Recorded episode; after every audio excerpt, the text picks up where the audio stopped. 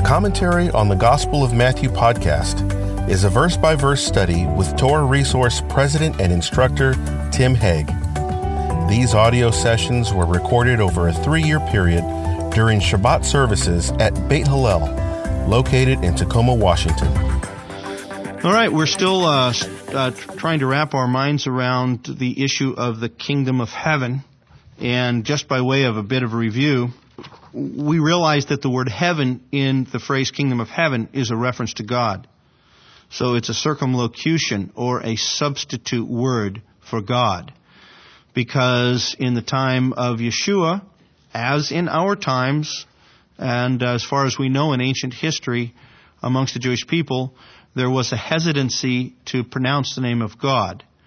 And so perhaps this would have been the kingdom of Yod He Vav He, and instead they, they substituted the word heaven, uh, which was, like other terms, a reference to God without actually pronouncing the name of God.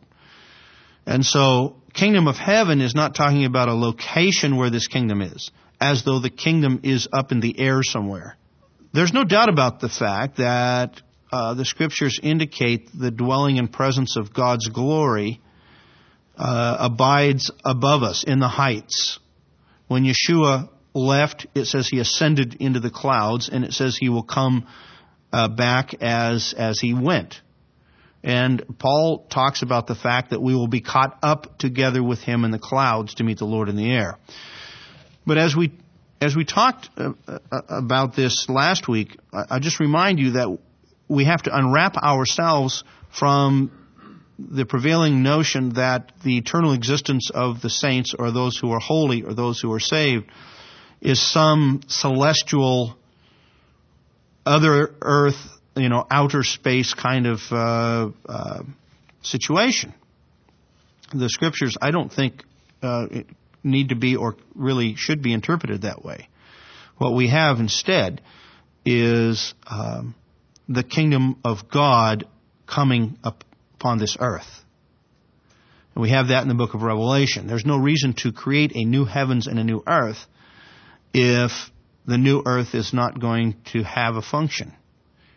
And it appears very clearly in the scriptures that the creation of the new heavens and the new earth involve the dwelling of God's people upon this new earth. So, I, this is what I term the incarnational principle as over against the cathedral principle the cathedral principle in Christianity, especially in the Middle Ages and onward, was the sense that it was needful for Christians to cause their soul to ascend unto God. And so that was the reason cathedrals, when you walked into a cathedral, you were in a, um, an atmosphere that was entirely unlike, entirely different than anything you experienced during the week. During the week, you were amongst common folks in common places and common homes. When you went to church on Sunday, you went to a cathedral, and it was to, shall we say, help you practice the ascent of the soul away from this world, away from the the doldrums and the negativity of this world, away from the pain and sickness and so forth of this world. And that's why you had professional singers. That's why you had professional artists. So that when you walked into this cathedral, you as it were, stepped into a bit of the celestial palace for which you hoped in the future. Um, the synagogue was nothing like that whatsoever. Still isn't. I mean, there's nothing wrong with having a building or a meeting place that's that's uh, beautiful. Nothing wrong with that at all. But if you uh, have occasion to be in Jerusalem even today, and you go into most of the synagogues, there are a few that are pretty large, like the Great Synagogue, but uh, most of the synagogues are small little you know, two, three room buildings that look just like anything else. Um, the incarnational principle is that God comes to dwell with us. The cathedral principle is that we leave to go dwell with God. And it appears to me that the kingdom of God is in the sphere of not us leaving to go dwell somewhere else, but God coming and making his permanent dwelling amongst men. Now, we know that the incarnation of Yeshua in, in his birth was that uh, was the first or the dawning of that uh, d- that permanent dwelling. Why do I say that? Because he was only here for a relatively short time and then left. The reason is is because when he became man, he became he, he took on the form of a man and would never change that form.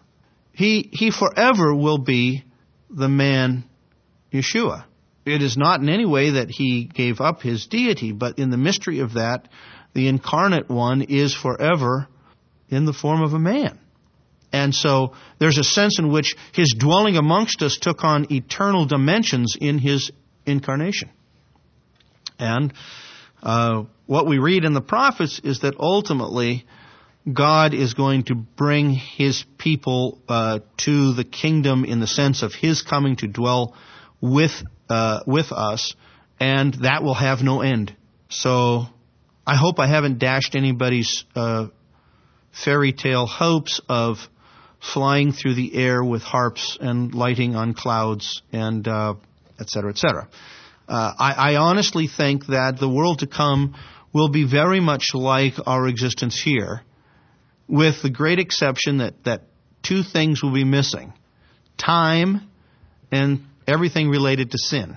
And with one very uh, super important thing, and that is we will dwell in the very presence of the Almighty with Yeshua uh, with us. So all the things that you and, and this is why I think it's so important uh, from a incarnational principle rather than a cathedral principle. You know, not to overuse the phrase, but to seize the moment. In other words, when in our lives we have those moments of great joy. You know why God gives us those? Because that is a foretaste of what we will be experiencing in the world to come. And, and where do we find those, those great times of joy? It, as Kohelet teaches us, it is not primarily in the buying of new things, although that can give us joy. But ultimately, the things that we find that give us the most joy are the relational issues of family, of community, you know, it's the husband and wife relationship. It's enjoying the wife of your youth. It's rejoicing in in in her and and she in you.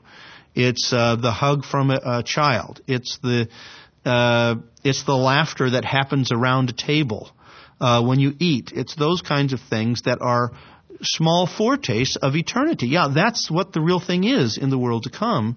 Is the joy that that is therefore uninterrupted, which now we you know we we have to go back to the toil of our work because our work is not always pleasant. Even though work sometimes is very pleasant. So, you know, what will it be like to garden without weeds? You know, I mean, you won't you miss pulling the weeds? Maybe God will let you grow some weeds occasionally. Just well, uh, you know, the question is how how could we garden if there isn't death? Well, uh, that's an interesting uh, point. There, there, will not be the death of the soul uh, uh, the death of the body. Uh, but I don't know that there w- won't be uh, the ongoing cycle of life uh, with with plants. I don't know. I, I, there's you know, who knows? C.S. Lewis has a lot of speculations on these things.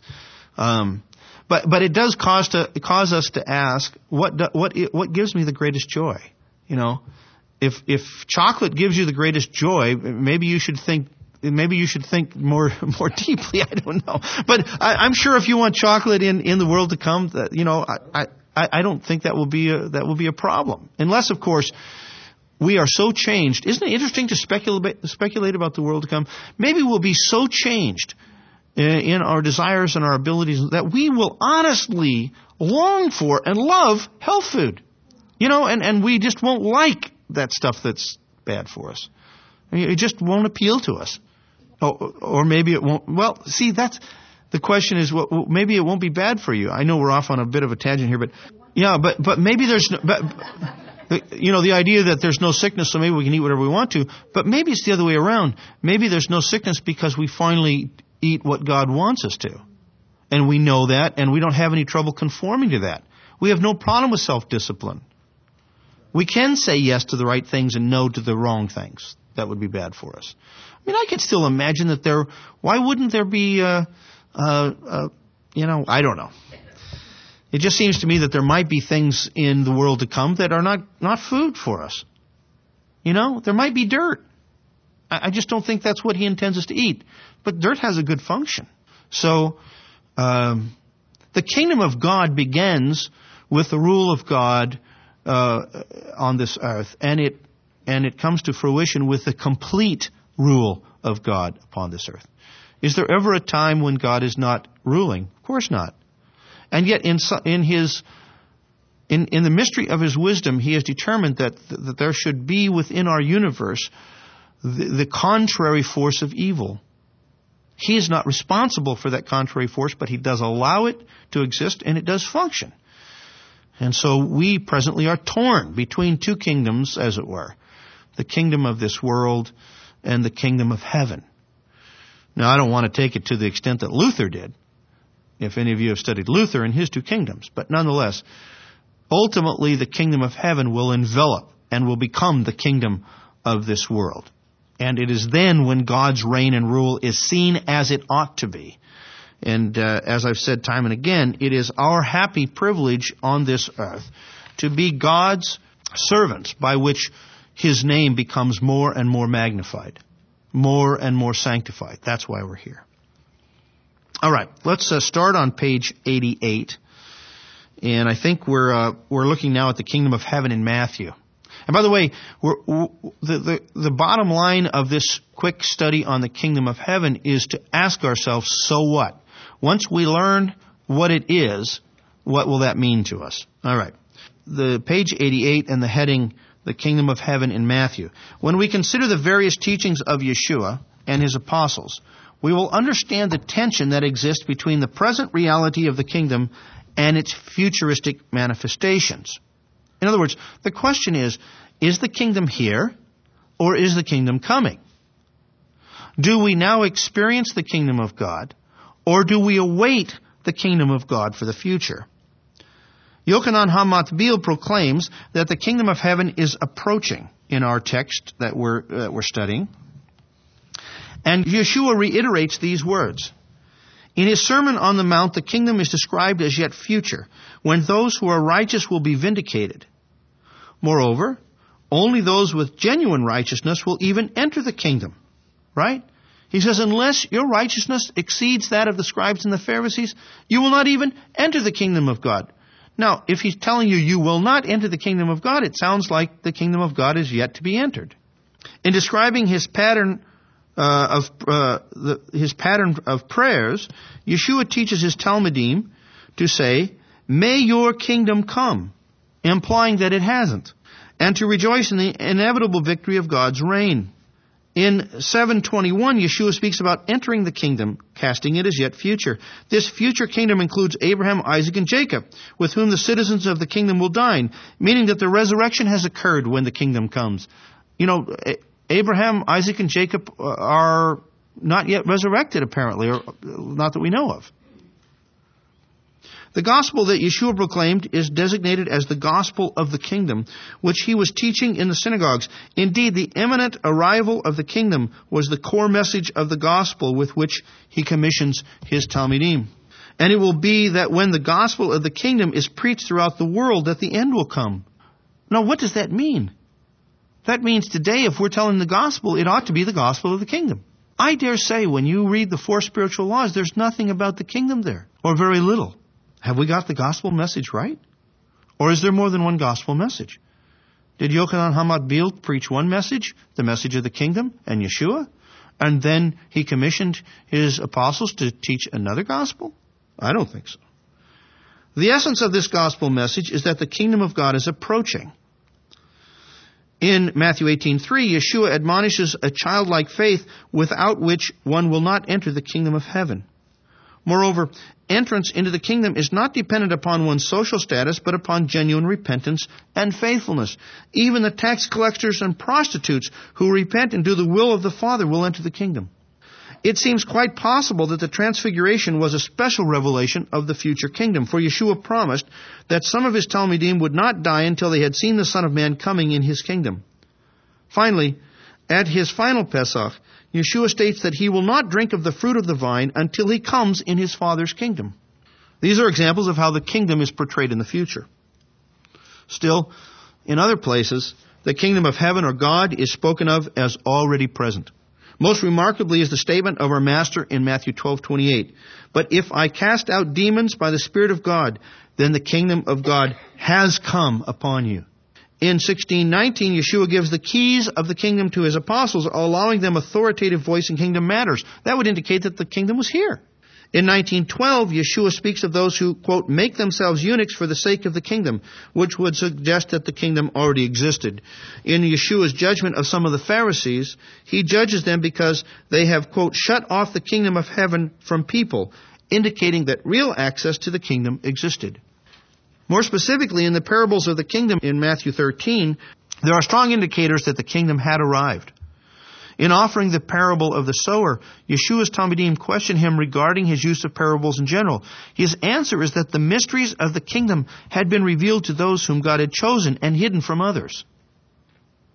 In the next parable, in which the enemy sows tares among the wheat, the implication is that the wheat represents the kingdom of God, which, though with an admixture of tares, is nonetheless present and not merely future.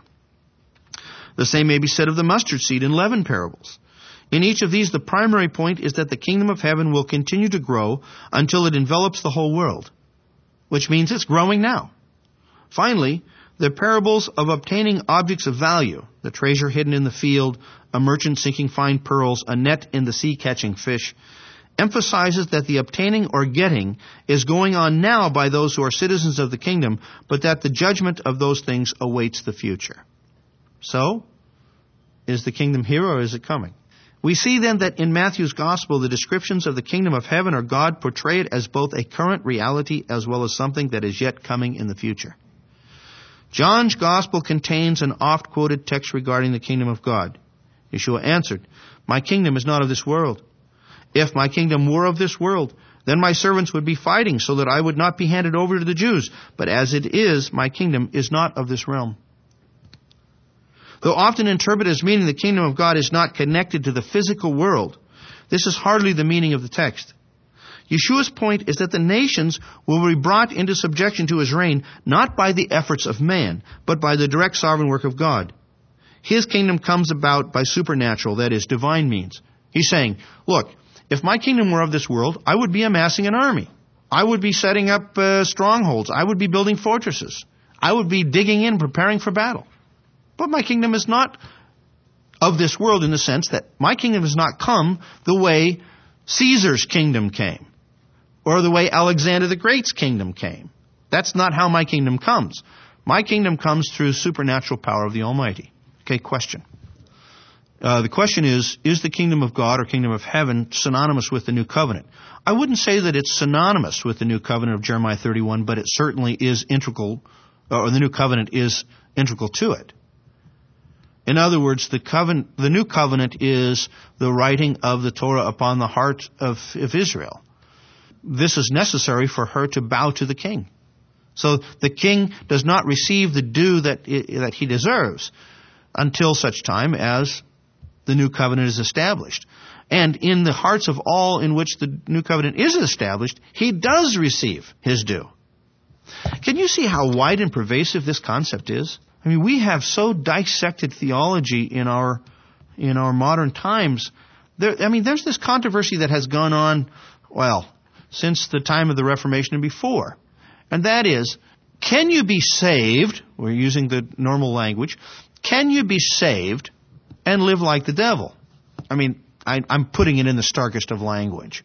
In other words, you know, here you are at a crusade not the kind that killed the Jews, but the kind that's held in the Kingdome and that kind of thing. A Billy Graham crusade or one of the other crusades. And there you are listening to the evangelist and something grips your heart and you say, I really need to say yes to God. So you go down front and you sign the little piece of paper and they give you a Bible and they lead you through the sinner's prayer. And then they turn you about and say, now you are saved from your sin. And then you go out and live the life you lived before. Well, maybe not exactly. I mean, you try to clean things up a little bit, but essentially there, there, there's not much changed. Some would argue, look, if you said yes as a matter of faith, that's it. Others would say, well, if you truly have faith, it's going to change the way you live. And if you don't change the way you live, you probably didn't have true faith. Right? So there's been this battle going on in theology for a long time. But what is the purpose of your salvation? Why would God want to save you in the first place? I mean, somehow that, that thought seems to escape people. Ultimately, His salvation of sinners is for His glory. It's to the praise of the glory of His grace. So, why would, why would salvation have any traction, so to speak, in terms of its purpose if you're saved but you never give God glory? That doesn't make any sense. And that's, you see, the kingdom, the gospel of the kingdom is the gospel that not only establishes the kingdom, but it's the gospel that defines the kingdom. That's when we say the gospel of the kingdom. What do we mean by that? Well, it's through the gospel that the kingdom is established. How so? Because through the gospel, people come to fully agree that God is king. They're given the power to live as though God is king. In other words, to obey his commandments. So it not only establishes the kingdom, but it defines the kingdom. All right. So why aren't we preaching the gospel of the kingdom? We tend to be preaching more often what we hear preaching is the gospel of, in, of fire insurance. Uh, question, Ken. Yes, the question is, wouldn't the seed of, of the gospel be established at the time of the Torah? Absolutely. Well, because it's already and it's not yet. In other words, the kingdom of God, in one sense, exists in the life of each and every one who submits to God as king and who is brought into that covenant relationship with him. If you were alone on that South Sea island with, uh, you know, no one around and only a bottle and one cork and a piece of paper and you were trying to think what to write, and if you were still uh, doing everything you could to honor God, the kingdom of God would exist on that island. But is that, is that the extent to which God intends the kingdom to show itself? No. What he intends is that every knee will bow and every tongue will confess. Ultimately, he is the winner. He does gain the victory. Salvation does have the upper hand. Satan does not win. He doesn't spoil God's creative purposes. I mean, that, I'm, we're talking in the broadest of strokes here, but that's exactly what we have, is that God receives the glory, both in the punishment of the wicked and in the salvation of the righteous. And when everyone acknowledges that and can do nothing but acknowledge that, the kingdom of God has come to its completion, to its fullness. As I've used the illustration before, the concept of fulfilling in the Bible is a bit, uh, I think, misunderstood or hard to understand, I should say. I've used the illustrations of a Polaroid camera on the one hand and an artist with a brush and a palette of oil paints on the other. Some people think that fulfillment is like a Polaroid camera shot. You see a, a, a landscape, you I know Polaroid cameras are old. Okay, digital camera, whatever. Um, you you you pull up your camera, your digital camera. You snap the, the the shutter, and boom, the picture is there. You have a one to one correspondence. Okay, and some people look at fulfillment that way. Here's what the prophet said. Okay, landscape. Click the shutter. Here's the fulfillment. So I want prophecy A, event A. They go together. I put them on the shelf. We say that prophecy is fulfilled. Okay, that's one sense. Another sense is the idea of an artist setting up his easel, putting his canvas up, taking his, his paints and his brush, and he looks out at that same landscape, and what does he do? He begins brush stroke by brush stroke to fill in the canvas and to reproduce the picture that he's seeing. Now, each stroke is a filling up of the picture. That is the biblical view of fulfillment. So when is the kingdom of God fulfilled? Is it fulfilled in each one of us because each of us are a stroke of the brush? Yes. But is the picture full? No. That kingdom is still coming. The completed picture is still coming. And if, you know, if you've watched a good artist uh, paint a landscape, I've, I've had the privilege of doing this a couple times, you wonder, what in the world is that? You know, you see, you see some some large shapes, some, you know, and what he's filling in the background. And by the time he's done, he's got all the little details and you realize, oh, that was a, that's a big bush. I wondered what that was going to be. And so sometimes we look at the overall fulfilling or filling up of the kingdom of God and we wonder, how does this fit? Where does this go? How does this fit? But there's coming a time when all of this will be made clear. And that's what I think is, is, is the meaning when he says the kingdom of God is at hand. Now we will talk about that, but at hand was 2,000 years ago. So how uh, how is that at hand? Okay, we'll, we'll talk about that. I'm not sure I have satisfying answers, but at least I'll try to give you some. Examples of the kingdom of God in other apostolic texts, and I'm, obviously this is just a very brief survey.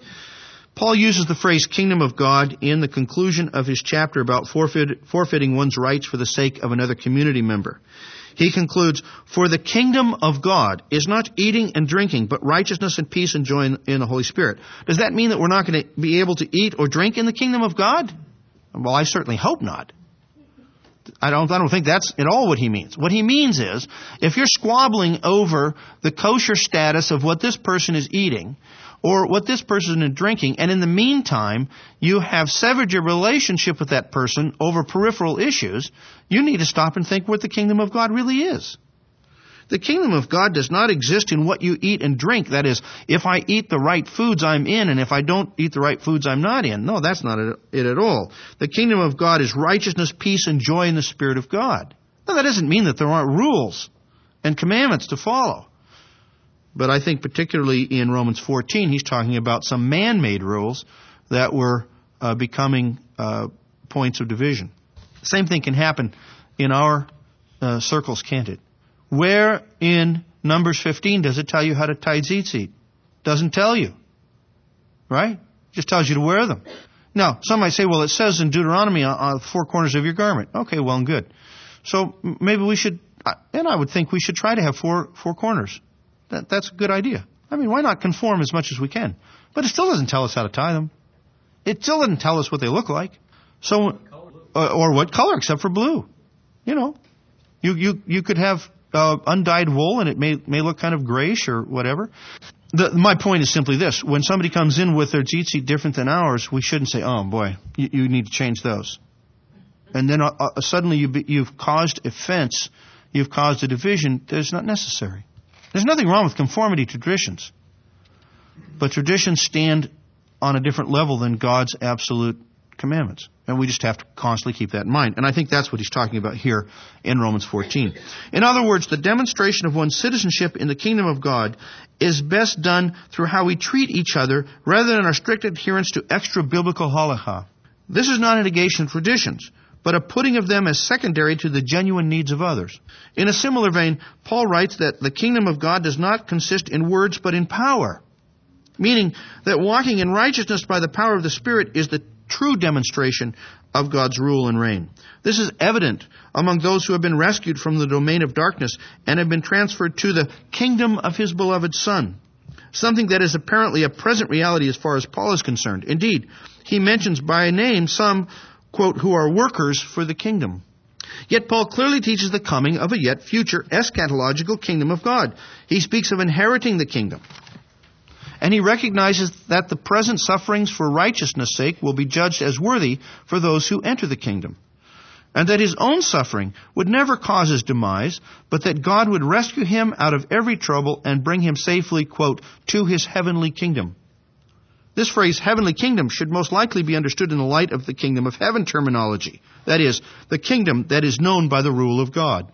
This future arrival of the kingdom is spoken of by John in the Apocalypse, for it was when the kingdom of the world has become the kingdom of our Lord and of his Messiah that the reign of God is known to be eternal.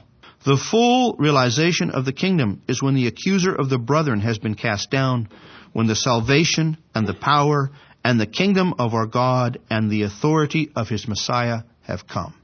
Or, to reiterate the words of Yeshua, may your name be sanctified on earth as it is in heaven. That's what it means, your kingdom come. What is, how will we know when his kingdom has come? When God's name is revered in all of the world as it is in heaven. May that happen soon in our lifetime and for all Israel. It is clear then, when we take a survey of the kingdom language in the apostolic scriptures, that the kingdom of heaven is indeed already and not yet. The kingdom has arrived in that the king has come.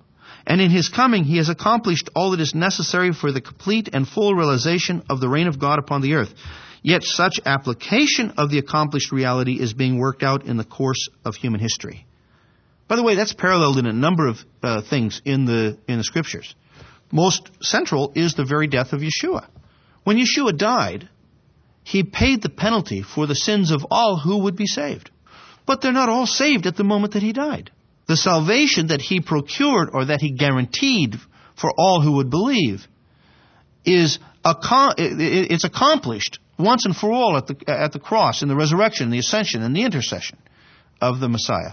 But it is applied to the individual in time through faith, through the uh, inner workings of the Spirit of God and so forth. So the accomplishment of the fact is not, it, it, it guarantees the application of it, but it is not one and the same. Do you understand what I'm saying? So, Yeshua in his first coming did all that was necessary to guarantee the success of the kingdom.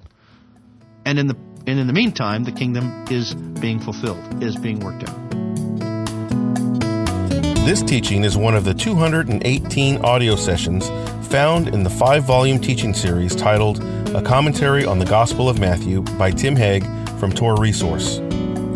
This product is the fruit of over three years of studying and in teaching through the Gospel of Matthew, verse by verse, and from a messianic perspective. The five volume set is available in softcover book or digitally as PDF files. To order your copy today, visit torahresource.com.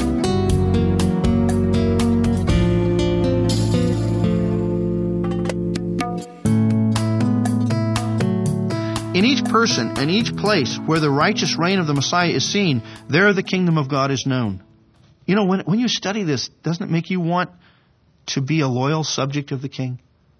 So that people would say, if they knew anything about the kingdom of God, they would say, you know, when I'm with you, when I'm around you, when I'm with your family, I sense the kingdom of God here. that's, that's what it's about. The fullness of his reign will be marked by the salvation of Israel. For the kingdom, in its most basic sense, is the fulfillment of the covenant promises to the covenant people. The current expression of the kingdom of God, then, is likened to the first fruits which anticipates the final harvest. The first fruits are valid fruit. They are not reasonable facsimiles, but the genuine thing. Yet, in terms of the complete harvest, this awaits the future when Messiah returns and reigns. We must conclude then that the kingdom of heaven or God was taught by our Master and his apostles as already existing, yet having future dimensions as well. In terms of God's all-pervasive providence, the kingdom was assured because the king had appeared, and would accomplish everything necessary to bring about the kingdom's final and full expression. Yet the complete realization of the kingdom in all of its dimensions would await the end of days. All who would receive the king would enter the kingdom, but those who reject him would be cast out. In this way, the kingdom of heaven incorporates both the physical restoration of Israel and those who would join her through faith in her reigning king, Messiah. For in the end, Israel comes to repentance on a national scale, confessing the pierced one to be their king. And so, Raina, that's that's what we're talking about when the when we're, when we're seeing the intersection of the kingdom of God and the establishment of the of the new covenant. The kingdom of heaven is thus neither entirely internal, that is ethical, nor external, political or geographical, but both. For the return of Israel to her land is in conjunction with her repentance and the establishment of the covenant on her behalf. You know, one of the one of the differences between thinking, shall we say, if I can make these stark contrasts, thinking from a Greek perspective or from a, a Hebrew perspective, is that there's no problem with a both and. The idea that the kingdom of heaven is entirely non-physical does not uh, does not uh, click with a biblical perspective. God gave Israel a land, and in that land is a temple mount, and on that temple mount was built a temple by Solomon, and rebuilt by Zerubbabel. And at the dedication of Solomon's temple, God made a promise. He said, "I'll put my name and my ears and my eyes here forever." Is, is that what it means? So you, you cannot separate the land from the people. And you can't separate the people from the covenant. And you can't separate God's kingdom from the people and the land and the covenant. It's all one package. When God created, He said it was good. And that's what He meant. The fact that sin entered in and spoiled what He had made good does not mean that He can't recreate. And for God, physicality is no problem. And in fact, he enjoys it and loves it. And you know how we know that for certain is because his own son took on physical form. So physicalness is good in God's eyes. We really have to work hard to get over the uh, the, um, the, the doctrines of the emerging Christian church that wants us to think that you're far more holy the less you are connected with physical things. You know, so when I drive up in my new Beamer, just praise, you know, say a bracha, and I know I wouldn't do that. Think how many books you could buy for a BMW. Okay. So the rule and reign of God is thus seen in its fullness when the Torah is written on the heart, which results in outward obedience to the word of the king. There's our new covenant. What is future is the national expression of this new covenant in the descendants of Jacob. The present expression of the kingdom of heaven is the believing remnant who have participated in the new covenant already as the first fruits of the eventual harvest. Now, what are the implications of this for us? And they're very broad, but important. It should first of all arrest our attention that the gospel proclaimed by Yeshua and commissioned to his apostles is called the gospel of the kingdom. That's what he told his disciples to go about telling. Go speak forth the gospel of the kingdom. From this, we should understand that the good news proclaimed by Yeshua and his Talmidim or disciples was, at its core, kingdom centered. This has vast implications for our understanding of what the gospel is and what it entails. First, contrary to the primary emphasis in our day, the gospel is not ultimately an individual reality. That is to say, while the salvation procured by Yeshua through his death, resurrection, ascension, and intercession is indeed a salvation of individuals from the condemnation of their sins, and comes to each individual on the basis of having been individually chosen to salvation and given the gift of personal faith, this salvation nonetheless brings each individual into a kingdom under the rule and reign of the Messiah. Thus, acceptance of the good news is at the same time an acceptance of a new citizenship which brings the believer into a covenant relationship with God as well as with all other members of the kingdom. All who are born from above through the spirit, through the work of the Spirit in the life-changing regeneration of the soul become members of an established kingdom of heaven in which the present reign of Messiah is evident through their obedience to Him. And I would, you know, the notion that salvation is merely a personal, individual soul response to God leaves out the ultimate goal of God's saving grace, that is, His intention to establish a kingdom of people who have a corporate identity as His loyal subjects. The kingdom of heaven is not restricted then to the vertical relationship of the individual to his Savior, but equally finds expression in the relationship between each other. You cannot say you are a citizen of the kingdom of heaven if, number one, you don't care about the king's rules. Rules are good. Rules are, are our comfort. Rules are those things which let us know who we are and what we're supposed to do. But if we don't, if we don't highly prize the commandments of our master, of our king, then we don't highly prize him. Why do you call me master, master, and what? Not do what I say. Isn't it interesting that he doesn't say, why do you call me master, master, and not agree with my doctrinal statement? He doesn't say that, does he? It isn't that he's not concerned about what we think or what we consider to be true. He is very concerned about that. But the fruit of doing what we know to be true is the proof of our faith. Secondly, the kingdom of God as the primary expression of the gospel cannot ignore the fact that the national expression of the people of Israel is both the first expression of this kingdom and the foundation of it.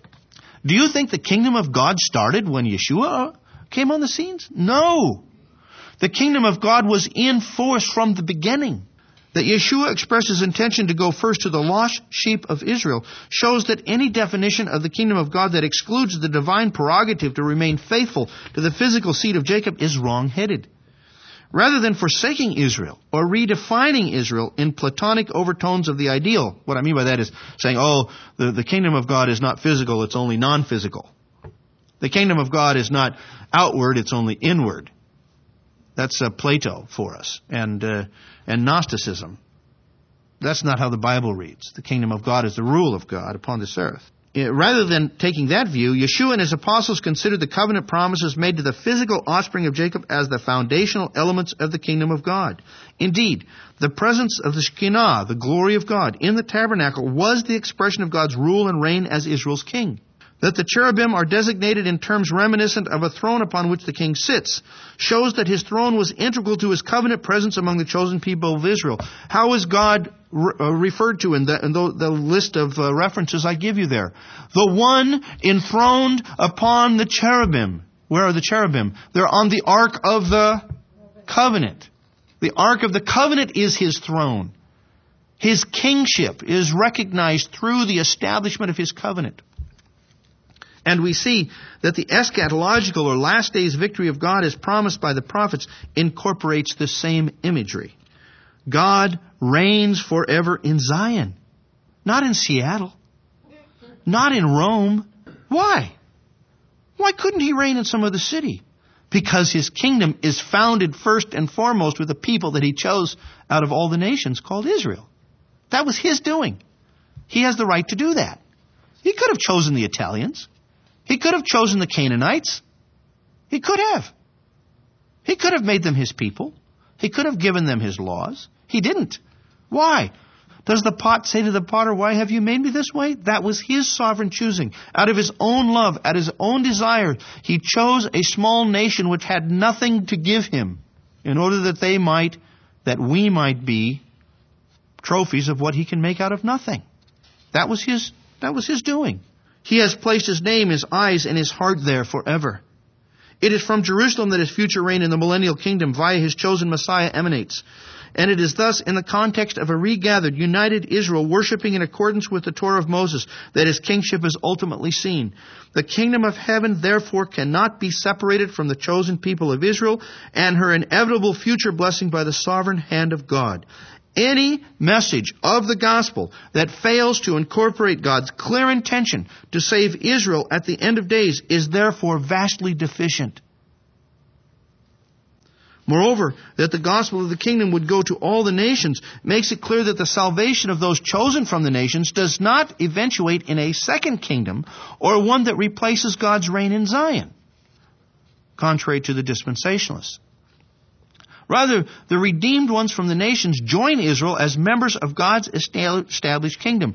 Yeshua emphasized this when he taught that, quote, many will come from east and west and recline at the table with Abraham, Isaac, and Jacob in the kingdom of heaven. He also said that he had many sheep who were not presently part of his flock, but that he would bring them nonetheless, and they would all form one flock with one shepherd. The gospel of the kingdom is therefore a call to join an entity already in existence, not a call to initiate and construct a new kingdom which had not previously existed. Do you see?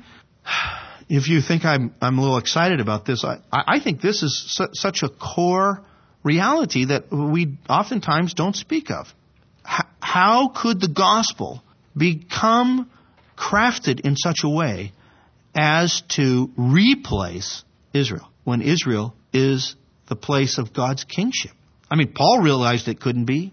In fact, Paul goes so far as to, he sticks his neck out and, and seems to indicate, at least in, in some emphasis, that while God always envisioned the salvation of the chosen from the nations, and that was his purpose from the beginning to Abraham, he said, in your seed or in you, all the families of the earth will be blessed.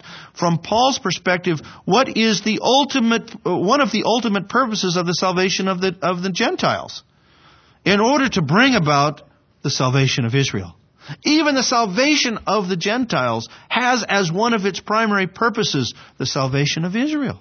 And any gospel that neglects that neglects an essential part of what God is doing in the gospel. Thirdly, the message of the gospel of the kingdom incorporates the message of the king's established and revealed commandments. The good news is not merely that of escape from condemnation, though this is a most wonderful and foundational aspect of the gospel, but also a call to submit to the king's teachings. Think of it this way.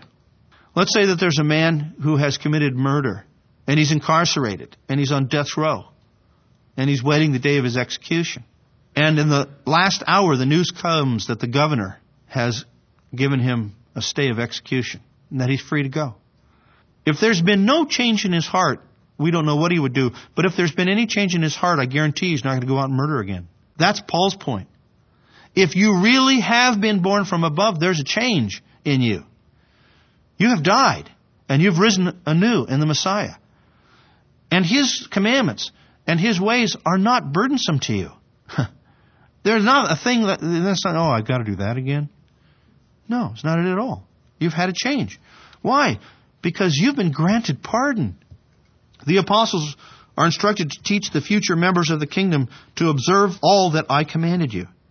Membership in the kingdom of heaven requires submission to the rule and reign of the king. Thus, the message of the gospel must include not only the glory of forgiveness based upon the infinite and unfailing grace of God in Messiah, but also the message of sanctification. That is, the requirement to pursue holiness as befits those who claim kingdom identity and who are endowed with the sanctifying presence of the Spirit. This is because the gospel of the kingdom is, at its heart, a message incorporating a covenant relationship with the king. All too often in our day, the gospel is truncated to include only the message of forgiveness without mention of what characterizes the lives of true citizens of the kingdom. You see, that's why it's not the gospel of the kingdom. Many times the gospel that's given has no sense of kingdom. It's individualized. It gives you a chance to not have to pay for your sins. End of story. It fails to reckon with the fact that you give up the citizenship to this world and you become a citizen of the kingdom of heaven. Such a synthetic gospel fails to produce members of the kingdom because it, does, it is not the message of the king. Rather, this anemic gospel has resulted in the establishment of man-made kingdoms where the rule of Messiah is hardly evident or is entirely eclipsed in the bright lights of Hollywood Christianity. I dare say that there are many kingdoms being built, but I don't see a whole lot of them that reflect the kingdom of God. I see the kingdom of this evangelist or a kingdom of this uh, important person. Fourthly, the fact that the gospel is kingdom centered is a source of great confidence. The king is the one who establishes his kingdom, and it is therefore an inevitability. This is portrayed in the kingdom parables of Matthew 13, where what appears to be something insignificant or small, a mustard seed, a pinch of leaven, eventually grows large and encompasses the whole. When Yeshua stated that I will build my kehilah, ecclesia, their assembly. He is proclaiming that he is the one who will establish his kingdom.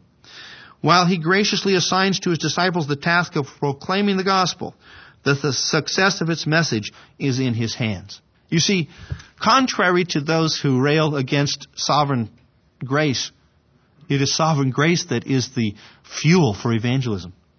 The idea that, well, if you believe that God chose people or God elected people and that God saves people sovereignly, you're just going to twiddle your thumbs and go off and, no, no, no, no, no. It's not at all. What God has said is the victory has been won. The success is inevitable. Would you like to be part of the success? Yeah, okay. Then go tell my good news. You're guaranteed. I mean, what kind of a sales position would it be? If you went and took a sales position and your sales manager said, oh, by the way, all of your sales have already been guaranteed for today. Right? It's guaranteed.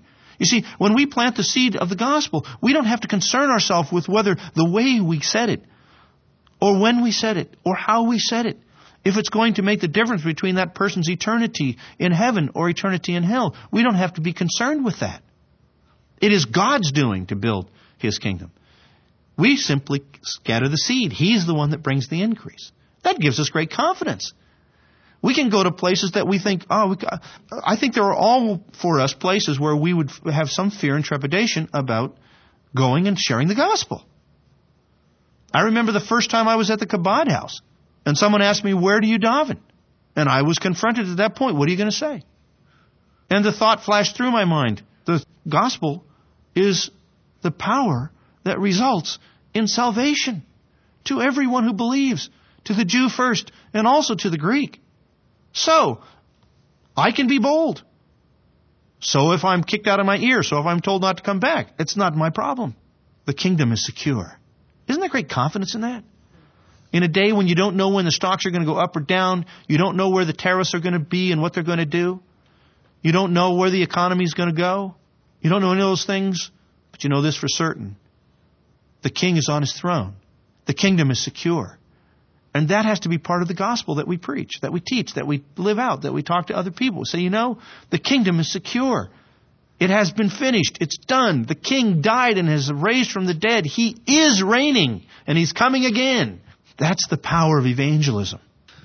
See, the Father is the one who draws the elect into the fold. The Spirit is the one who opens the eyes and ears and plants the seeds of faith in the heart to receive the good news. Yeshua is the one who secures the success of his redeeming sacrifice through his high priestly intercession. Everything he prays for, he gets. The kingdom is already established and his success and victory over all other rulers and kingdoms is secure. Yeshua demonstrated this by casting out demons, showing that no obstacle can stand in the way of his ultimate and final reign as God's rightful king. Therefore, as his servants and disciples, we may proclaim the message of the kingdom without fear, for the gospel is itself the power resulting in salvation to all who believe. For it is the good pleasure of the Father to use the message of the gospel to accomplish his sovereign design to establish his kingdom upon the earth. Finally, that the concept of a kingdom is at the heart of the gospel message helps us define the ultimate destination of our spiritual existence and journey. We are not in the process of preparing for some ethereal existence in a celestial city, but we are rather anticipating the rule of Messiah in Jerusalem. Our focus upon living in accordance with God's Torah today is a fitting preparation for life in the physical presence of the reigning Messiah in Zion. The kingdom of heaven will find its ultimate expression in the physicality of a temple on a well-known piece of real estate called the Temple Mount in the city of Jerusalem realizing that the kingdom is the core element of the gospel, dismisses the idea that the goal of our salvation is to escape from this world. Rather, our purpose as citizens of the kingdom is to prepare ourselves for the future reign of our Messiah in this world. In this regard, our message is exactly the same as that of Yochanan HaMatbil. Repent. The kingdom of heaven is at hand. It's coming right to the city near you. But we send forth this message, not only in word, but also in deed. Our business is to sanctify His name upon the earth, to let everyone, everywhere, everywhere know who the King actually is, and to admonish them to submit to His present reign, and prepare for His future appearance as the enthroned King. While we bask in the blessings of our own citizenship and the benefits afforded us as subjects of the King of Kings, we nonetheless realize that as citizens of the kingdom of heaven, it is not ultimately about us, but about Him. And, and Paul just says this over and over again in the first chapter of Ephesians. Why did He choose you? To the glory of His grace. Why did He save you? To the praise of the glory of His grace. I remember a friend of mine he was from Switzerland, and he was uh, atheist, still maybe as far as I know, I don't know. And he told me, he said, you know why I can't believe in your God? I said, why? Because he's, he's arrogant. So why do you say that? He said, well, don't you believe that he created everything for his own glory? I said, Yeah. That's arrogant. I said, No, that's God. That's God. He is the one that deserves the glory. It is therefore our primary desire that his name be magnified through our words and our actions. All right, verse 3. For this is the one referred to by Isaiah the prophet when he said, The voice of one crying in the wilderness, Make ready the way of the Lord, make his paths straight. The work of Yochanan HaMatbil is here explained as fulfilling the prophetic words of Isaiah the prophet. In the Gospel of Matthew, he names Isaiah six times, and except for our present text, all are in connection with the ministry of Yeshua. Three of the quotes from Isaiah pertain to Yeshua's role as the suffering servant of the Lord who brings salvation, while the final two are given as a rebuke for Israel's blindness to the message of the gospel. The current text is the sole example of a quote from the Tanakh that is the sole example in Matthew, I should say. That is not introduced with a fulfillment formula, which would be something like, in order that it might be fulfilled, so forth.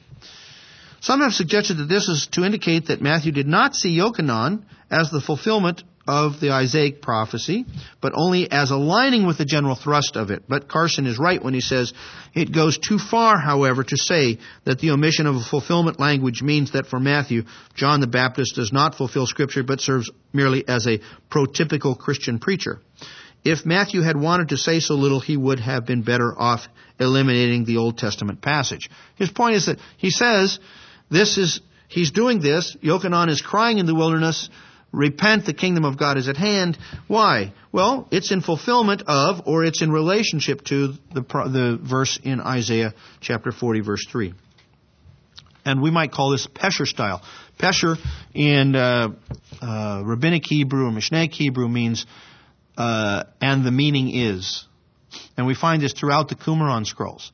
For instance, in Habakkuk, uh, the book of Habakkuk, you have a verse or a line and then the word Pesher, and then their commentary or their explanation or their interpretation.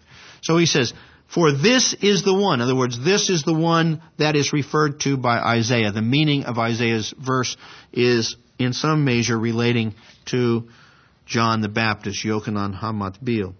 Meaning that one commonly held application of the prophetic text was to apply it to Yochanan's ministry. For instance, in the uh, Rule of the Community scroll, Qumran, uh, section 8, lines 12 through 14, these are the ones that have left the perverse society of Jerusalem and taken up residence in the desert. And th- this is reckoned as a fulfillment of Isaiah 40, verse 3, the, the verse that we have we read in the Qumran text, When such men as these come to be in Israel, conforming to these doctrines, they shall separate from the session of perverse men to go to the wilderness, there to prepare the way of truth, as it is written, In the wilderness prepare the way of the Lord, make straight in the desert a highway for our God. So, you know, it's, it's interesting that the Qumran Society used that same text, and where were they? Out in the desert, right? They found themselves out in the desert. They said it's time for us to separate from Jerusalem and the perverseness of this city and go out in the desert. And what are we supposed to do when we're out there? We're supposed to prepare a straight way for the coming of God's uh, kingdom and Messiah. Well, sounds like John was kind of doing the same thing. Question the question is, were these the Essenes? Uh, most people think so. Yeah. Most the, the, people who gave us the Dead Sea Scrolls, whomever they were, most people think that they were the Essenes or some um, sect of the Essenes. There may have been more than one, uh, but yeah, they were they were the uh, super holiness crowd of first century Judaism's. I mean, they they were separatists to the max. The parallel account in Mark combines Malachi 3:1 and Exodus 23:20 with the quote from Isaiah 40 verse 3. As it is written in Isaiah the prophet, behold I send my messenger ahead of you who will prepare your way. The voice of one crying in the wilderness, make ready the way of the Lord, make his path straight. Matthew, both Matthew and Luke also use a similar combination later on in their Gospels in connection with the appearance of Yochanan. Now, just quickly, let's look at this quote. We can see that there are some differences Matthew's quote from Isaiah 40 verse 3 conforms exactly to the wording of Mark, which likewise follows the Septuagint with several slight modifications. If you just look at the uh, chart, the uh, Hebrew reads, A voice is calling, clear the way of the Lord in the wilderness. So do you see that in the wilderness modifies what? It modifies the place where the way of the Lord is going to be made or cleared, right? And that, that makes it parallel to the next phrase, make smooth in the desert a highway for our God. However, the Septuagint takes in the wilderness to be the place where the one is crying. The voice of one crying out in the wilderness. Prepare the way of the Lord, make straight the paths of our God. And uh, Matthew and Mark uh, leave out our God at the end and and make the uh, idea of way, highway in the Hebrew, they make it plural paths. The voice of one crying out in the wilderness, prepare the way of the Lord, make straight his paths rather than make straight the paths of God. So, but there's not a huge difference there. However, the Septuagint reading makes more sense for John. I mean, he's out in the wilderness. The voice of one crying out in the wilderness, right, is just how the Septuagint reads. The Hebrew reads, a voice is crying, make a way in the desert, in the wilderness for the Lord. Go down to the bottom of the page. I'll let you, you can work on that more if you'd like. Um, the original context of Isaiah 40 is one of comfort to the Babylonian exiles. They are to take courage and be hopeful, for God has not abandoned them, but is making a way for their return to the land. By the way, if you haven't read recently the book of comfort, which is Isaiah 40 through 48, uh, if you haven't read the last half of Isaiah, wow. You know, I, I started reading it to kind of get the context of Isaiah 40 verse 3. It is powerful. It is so powerful how God is saying to Israel, don't worry. I'm going to take care of you. I'm going to bring you in ways you can't imagine. Oh, I mean, he, he describes it in some wonderful poetic ways in that passage. Anyway, the obstacles that stand in their way are being removed, and the road home is being prepared. But the book of comfort, which begins with Isaiah 40, does not only have the immediate needs of the exiles in view, for it foresees not only the rebuilding of Jerusalem and the cities of Judah, as well as the restoration of the temple, but also the gathering of the nations who anxiously await the Torah of God. I think that's one of the most fantastic verses in this section. Then the islands which wait expectantly for your Torah, he will come. Isaiah 42, just um, rough paraphrase. Moreover, the book of comfort contains the promise of the suffering Messiah by whose stripes Israel is healed, for he would bear upon himself their transgressions. The regathering of the exiles is thus just the beginning of an eschatological restoration of Israel that would never again be exiled, and everlasting peace would be realized. So, chapter 40 is, is directed to the exiles who are saying, don't worry, you're, you're going home. You're going back. But by the time you get done with this last section of Isaiah, you realize it's not just that the exiles are going home. This is a story that is going to eventuate in eternity. This is an unending piece. It's a, it's a much bigger picture. It is this overarching picture of Isaiah's book of comfort that is the background for Matthew's use of Isaiah 40 verse 3. For the covenant blessings that would come upon Israel are all based upon the work of the servant of the Lord who would accomplish Israel's final redemption, bringing upon her the covenant blessings. And Yochanan was functioning as the prophet, proclaiming his arrival. I note the next paragraph that it's interesting that, that some of the rabbinic texts use our Isaiah 40 verses 3 and 4 in the same way, combine them with the coming of Messiah. Next paragraph. Obviously, for Matthew and the other gospel writers, the dawning of this eschatological time of fulfillment had arrived with the appearance of Yeshua. And Yochanan's message of repentance in light of the coming kingdom signaled the beginning of the eschaton. That millennia have passed since the days of Yochanan, and the Messiah does not diminish the reality of Yochanan's message. For the Almighty, a thousand years is as a day. Yeshua came as the suffering servant to accomplish everything necessary to bring about the eternal redemption of his people. Though from a human perspective, time languishes in anticipation of the fulfillment. From God's perspective, or point of view, the redemption of his chosen ones is right on schedule. We should also note in regard to Matthew's use of Isaiah 43 that while in its original context it applies to the work of Yod He its application to Yochanan and thus to Yeshua as the one whose way is being prepared marks a common theme among the gospel writers and apostles, namely that Yeshua is Emmanuel, God with us. You see what I'm saying? In Isaiah 40, who's talking? Yod He Adonai. He says, make straight the way of Adonai in the desert. Make a path for God, for our God. And who is Matthew applying this to? He's applying it to Yeshua.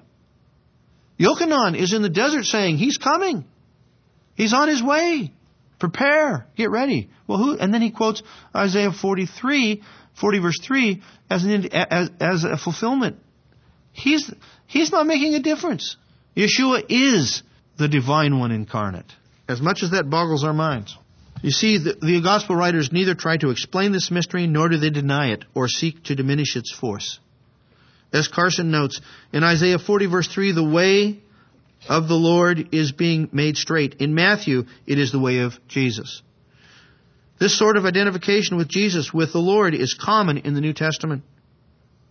And he gives quotes in the New Testament of Old Testament passages in the New Testament or in the Apostolic Scriptures applied to Yeshua whereas in the in the Tanakh applied to Yod He This confirms the kingdom as being equally the kingdom of God and the kingdom of Yeshua. While the deity of Messiah is only implicit in such texts, it certainly goes beyond Yeshua's being merely a royal envoy. So how is it that the way for the coming one would be prepared in the desert? Was he actually going to take caterpillars out there and straighten everything out?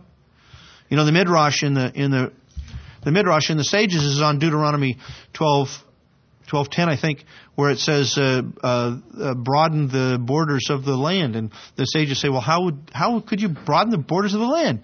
And they think themselves, "Oh, I know. Uh, a lot of Israel is is hills and valleys." So they immediately go to Isaiah 40 and say, "He's going to flatten out all the valleys, and he's going to f- flatten out all the hills." Well, he said, "This is like a Torah scroll." When you see it all wrapped up in its cover, it looks like a small thing, but when you see it all unwrapped, it's huge. So when everything gets straightened out in the land, it's going to be a lot bigger than it than it is now. I mean, they're being a little facetious, but they're trying to understand. But so how is it that the way is prepared? It's not in terms of physically making a road. The imagery of Isaiah 40 is the arrival of the Holy One coming through the desert who would effect the salvation of Israel. As the king, only a perfect road would, would be fit for his travel. The preparation is understood by Matthew and apparently by Yochanan as that of people, not of roads. Personal preparation, meaning repentance and sanctification, is the preparation befitting the king. So that's why we see the uh, application of the Isaiah text to, to Yochanan. He's calling the people, repent, the kingdom of heaven is at hand, get ready, prepare yourself. This preparation is preparation for the coming king. You've been listening to the Commentary on the Gospel of Matthew podcast with Torah Resource President and Instructor Tim Hegg. If you like this teaching and want to hear more, please visit us at TorahResource.com. Join us again next week as Tim takes us through another verse by verse lesson in the Gospel of Matthew.